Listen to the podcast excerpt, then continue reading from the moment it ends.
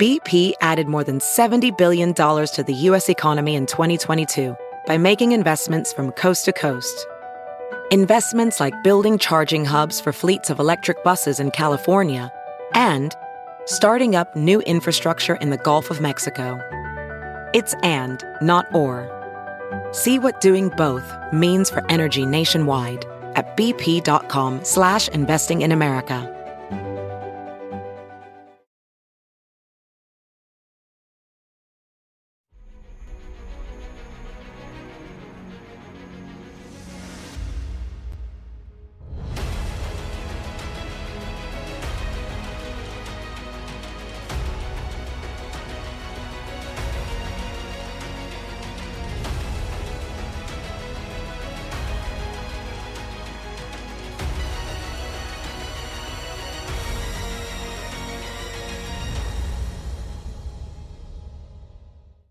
Hi, everyone. Judge Andrew Napolitano here for Judging Freedom. Today is Monday, October 23rd, 2023.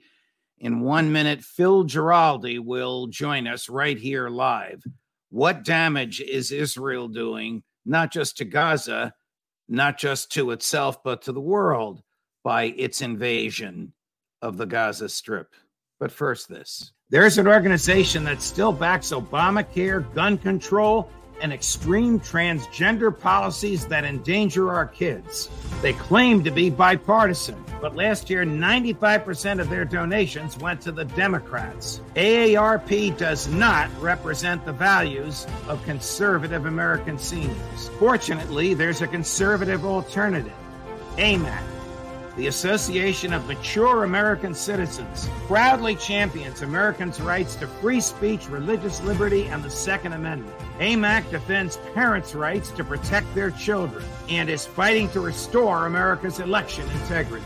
With more than 2 million members nationwide, AMAC is proudly pro family, pro faith, and pro freedom. I'm proud to endorse AMAC and I encourage you to join today.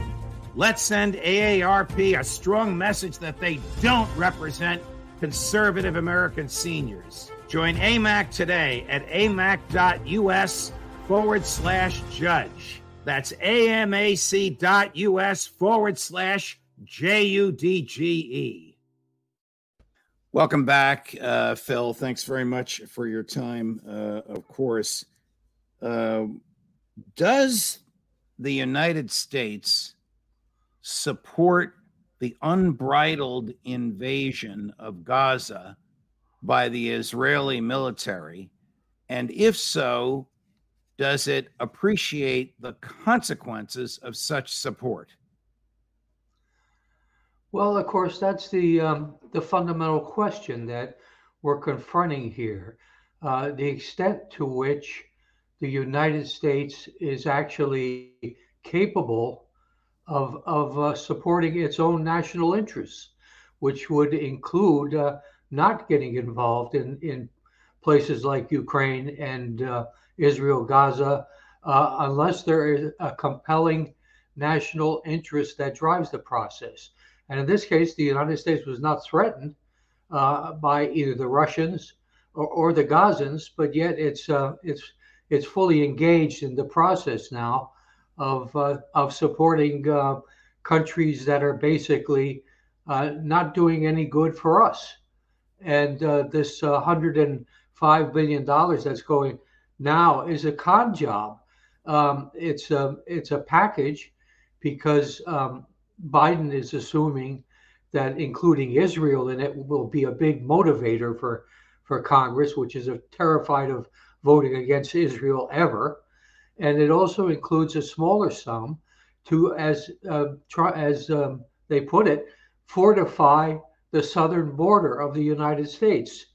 Now, that's obscene. And for the last three years, Biden has done everything but fortify or even defend or even uphold the law when it comes to our southern border. It's another bit of sugar thrown into the package, and uh, in an attempt to get this this money out of Congress. So, does Biden, does Tony Blinken, does Lloyd Austin, do they collectively have the ability to dial back Prime Minister Netanyahu and Defense Minister Gallant uh, of uh, Israel, as the New York Times claims this morning, or for domestic political reasons? Do they just want to give Israel whatever it wants, no matter what its behavior uh, is with respect to international law and common morality? Well, of course, the, the question is, you know, what uh, what actually goes on when uh, Biden or Blinken uh, is or are talking to Netanyahu, and what does he understand? Uh, I think in Netanyahu's view, the United States is um, un, unable, uh, unwilling to um, to take any steps that make it look like they're holding Israel accountable. And of course, accountable in this case means not giving them all the weapons they're going to be using uh, to pulverize Gaza and kill all its people. Uh, and uh, that also goes for the money that goes to Israel annually.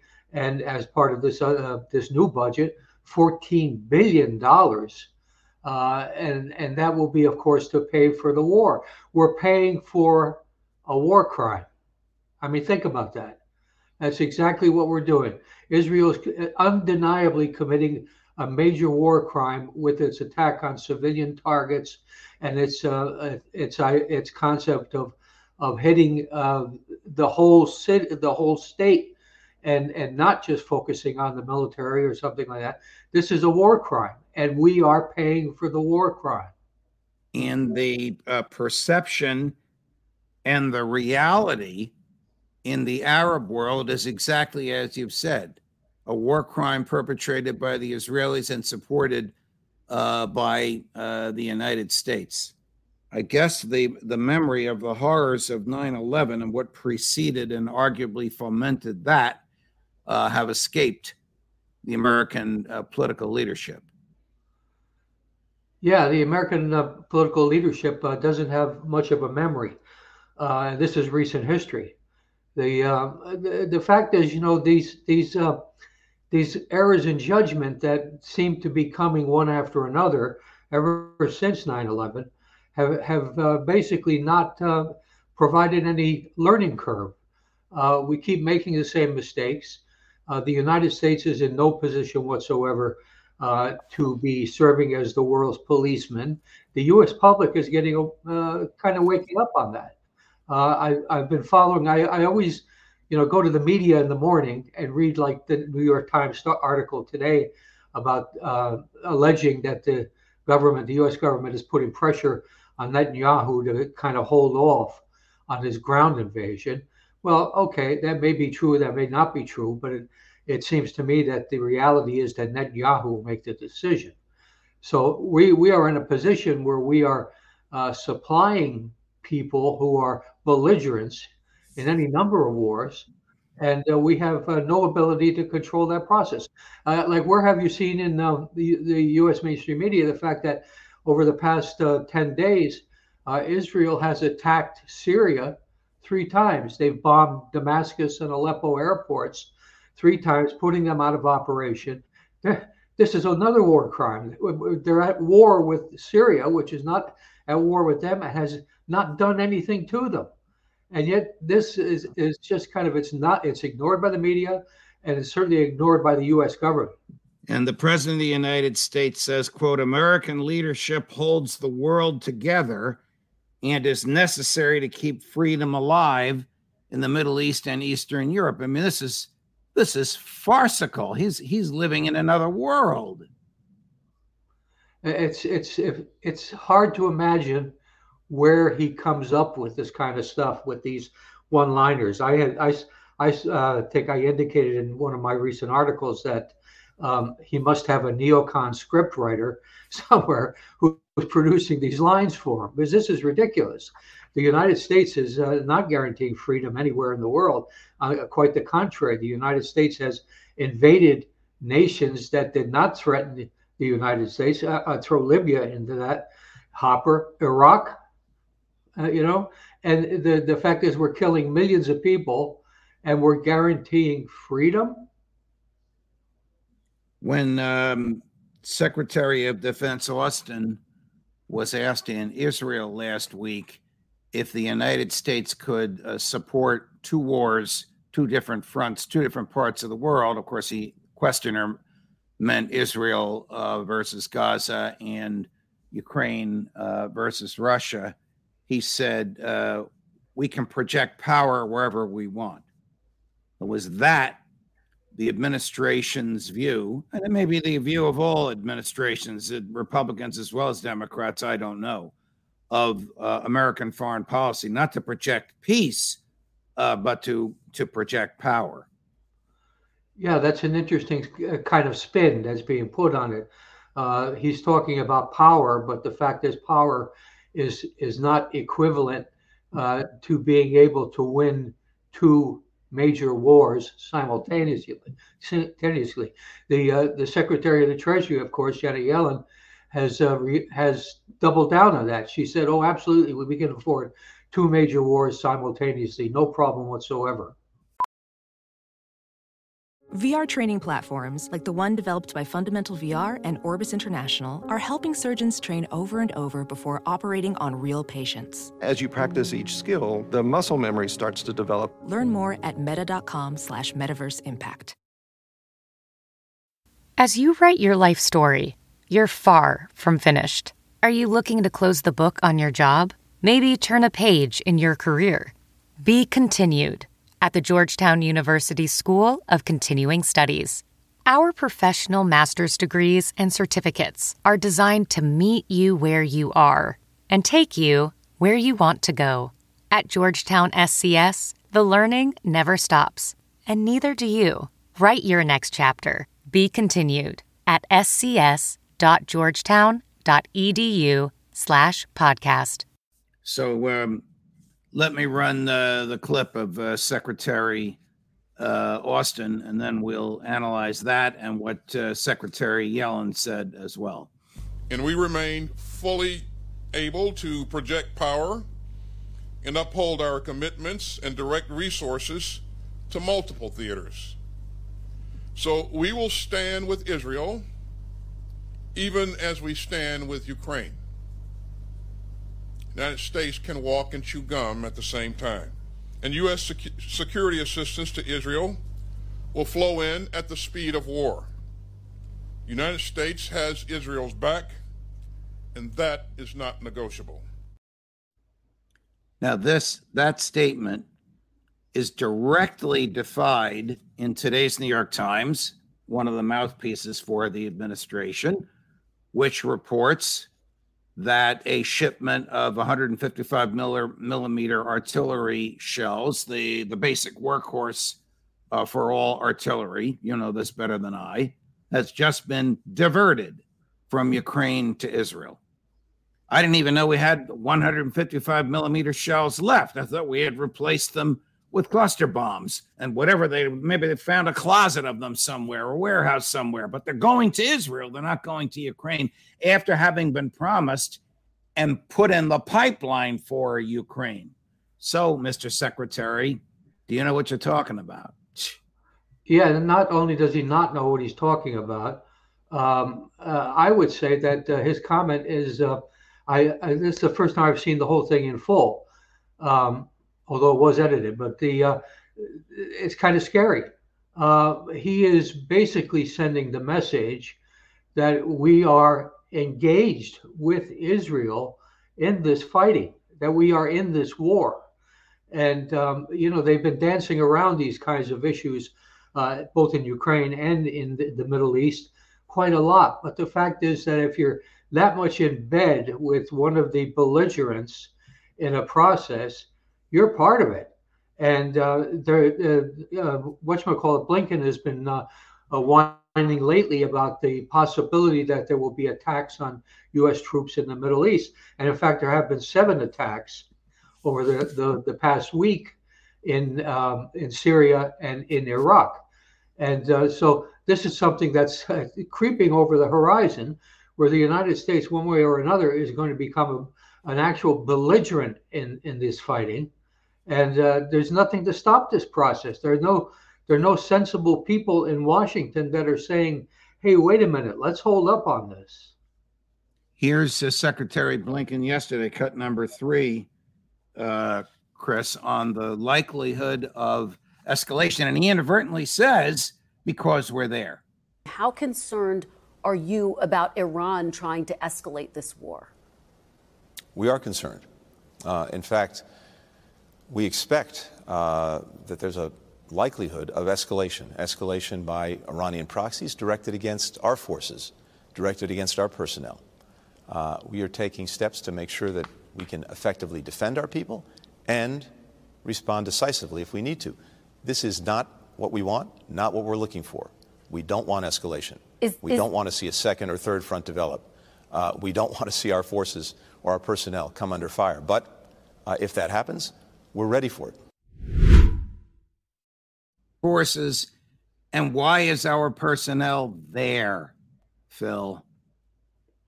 Well, no reason that I can discern apart from hubris. Uh, I mean, this is scary stuff. You know, the what's going on in Ukraine is one step away from a nuclear war, and uh, what's going on in the Middle East uh, is also one step away from a nuclear war. Israel is a nuclear armed state, and if it had to confront Iran, uh, it would, uh, in in my mind, use its nuclear weapons. So the United States is is is in a position where it's supporting things, uh, as I observed before, that really are do no good for the American people or for the United States government, and yet they're in it up to their eyeballs. And uh, I, I fail to understand what the rationale of all this is. Uh, they know damn well that they're not sustaining freedom anywhere in the world and that they're not supporting democracy uh, everywhere in the world. This is just a, a sham. Uh, I don't know. It's uh, it's so dangerous. It's the kind of thing I recall from back during the Iraq War when that was exploding. I, I, I can't sort of figure out how can these people who are basically intelligent, well educated, uh, come out with this stuff. They uh, there's something very wrong either in their education or their upbringing. Tell me about uh, the role of the uh, intelligence community in this. I mean, does Joe Biden just call up Lloyd Austin and say, uh, send an aircraft carrier and some support uh, ships into the Eastern Mediterranean, or is there some sort of an intel evaluation of the likely need for doing so and dangers upon doing so?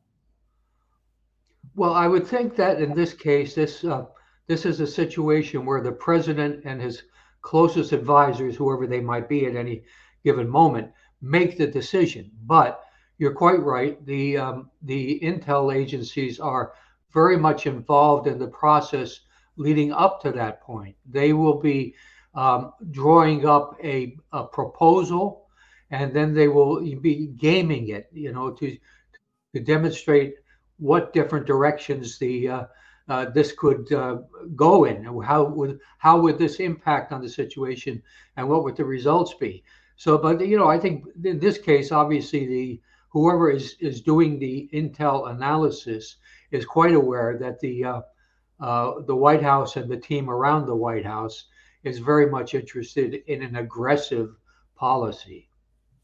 Is it quaint to say, hmm, last time I checked, only Congress can declare war, not Joe Biden. There's been no declaration of war against Russia.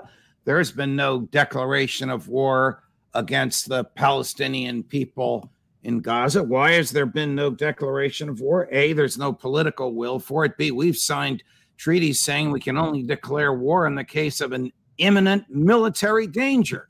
What imminent military danger do the people of Gaza or the Russian government pose to the United States of America? Yeah, well, that's the point. This is all a, a fraud. Uh, this, these arguments are have no basis, in fact, uh, but you're always going to be able to find in in the U.S. government, as, as uh, complex and and and big as it is, there are going to be plenty of people who support these kinds of policies, uh, policies of global uh, dominance by the United States. Now, bear in mind that the foreign policies of both political parties are, are basically uh, underwritten by the neoconservatives. And, they're certainly going to do everything and anything to, to defend Israel. And they've always had this thing about Russia. And uh, so that's what we're seeing play out here. The, these people are, are, are dominant in both parties. And how this came about is that they, with 9 11, they basically created this false uh, narrative that the United States was threatened everywhere and uh, that's that's being sustained to this day. What does the American foreign policy establishment, or what do the neocons want in Israel? We know they want to use Ukraine as a battering ram because they think they can drive the President Putin from office. They're low, learning slowly, painfully, with a lot of blood and a lot of um, money uh, spent and gone forever. That that's not going to happen. But what do they want in the Middle East? Do the neocons want genocide? I think, uh, in a manner of speaking, they do. They would prefer that the uh, remaining Palestinians um, in what used to be Palestine uh, will leave of their own will uh, when Israel makes the, their conditions of life so miserable that uh, they they feel they have no um, no options, no alternatives in, in what was once their own country. I think they would prefer it that way. But if it uh, if it requires killing them, uh, you know, pick up the Wall Street Journal, read some of the articles that is about about Gaza that are being posted uh, over the last ten days. I mean, these are people that are quite happy to be going in there and killing everyone. And um, that's what they want. There are many Israeli politicians who want bigger Israel, Eretz Israel, which uh, in, in some by some definitions uh, would run from the Jordan River all the way over to the Nile River and also into uh, Lebanon. Uh, this is this is this is crazy, but this is what's in some of their heads, and and they they try to justify it with uh, biblical quotes and things like that, but uh, believe me, the Bible never authorized this kind of killing. What's your your gut, your feeling for how this will be uh, in six months? Could can the Israeli military possibly uh, sustain urban warfare? I mean, their IDF uh, is two thirds reservists. Uh, those kids that are training for guerrilla warfare uh, were you know school teachers and, and lawyers and, and accountants two weeks ago. They're not uh, special forces or Navy SEALs.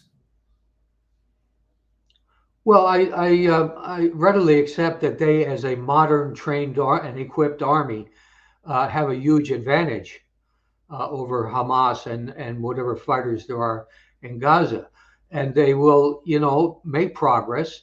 They, I believe their the tactics will be to uh, literally bomb and and uh, and use artillery to totally destroy the ground that they're taking in front of them, which will kill lots of civilians, and it also kill a lot of soldiers because it creates uh, uh, fields of fire for the defenders. So it's going to be that kind of thing hanging on for a long time.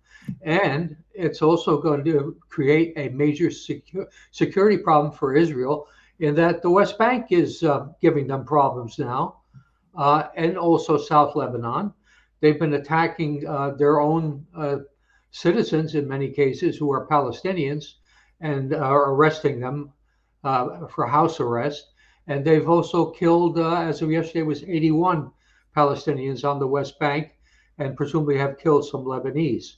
So this is going to expand, and their their their reservists are going to be active duty. Hmm. Does uh, Prime Minister Netanyahu have an interest in extending or prolonging the war? He has an interest in in milking this for uh, whatever political considerations he can get out of it. Uh, bear in mind, before all this started to happen, Netanyahu was in a lot of trouble with major demonstrations every day uh, against his uh, judicial program.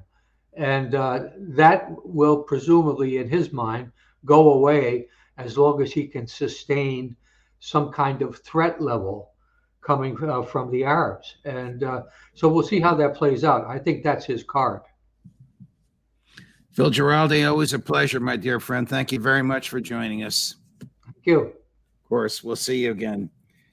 Uh, all right, my friends, we have our usual busy week uh, coming up for you. Colonel uh, Macgregor, Scott Ritter, Colonel Shaffer, Alastair Crooke, Colonel uh, Kwiatkowski, and our usual friends uh, and colleagues.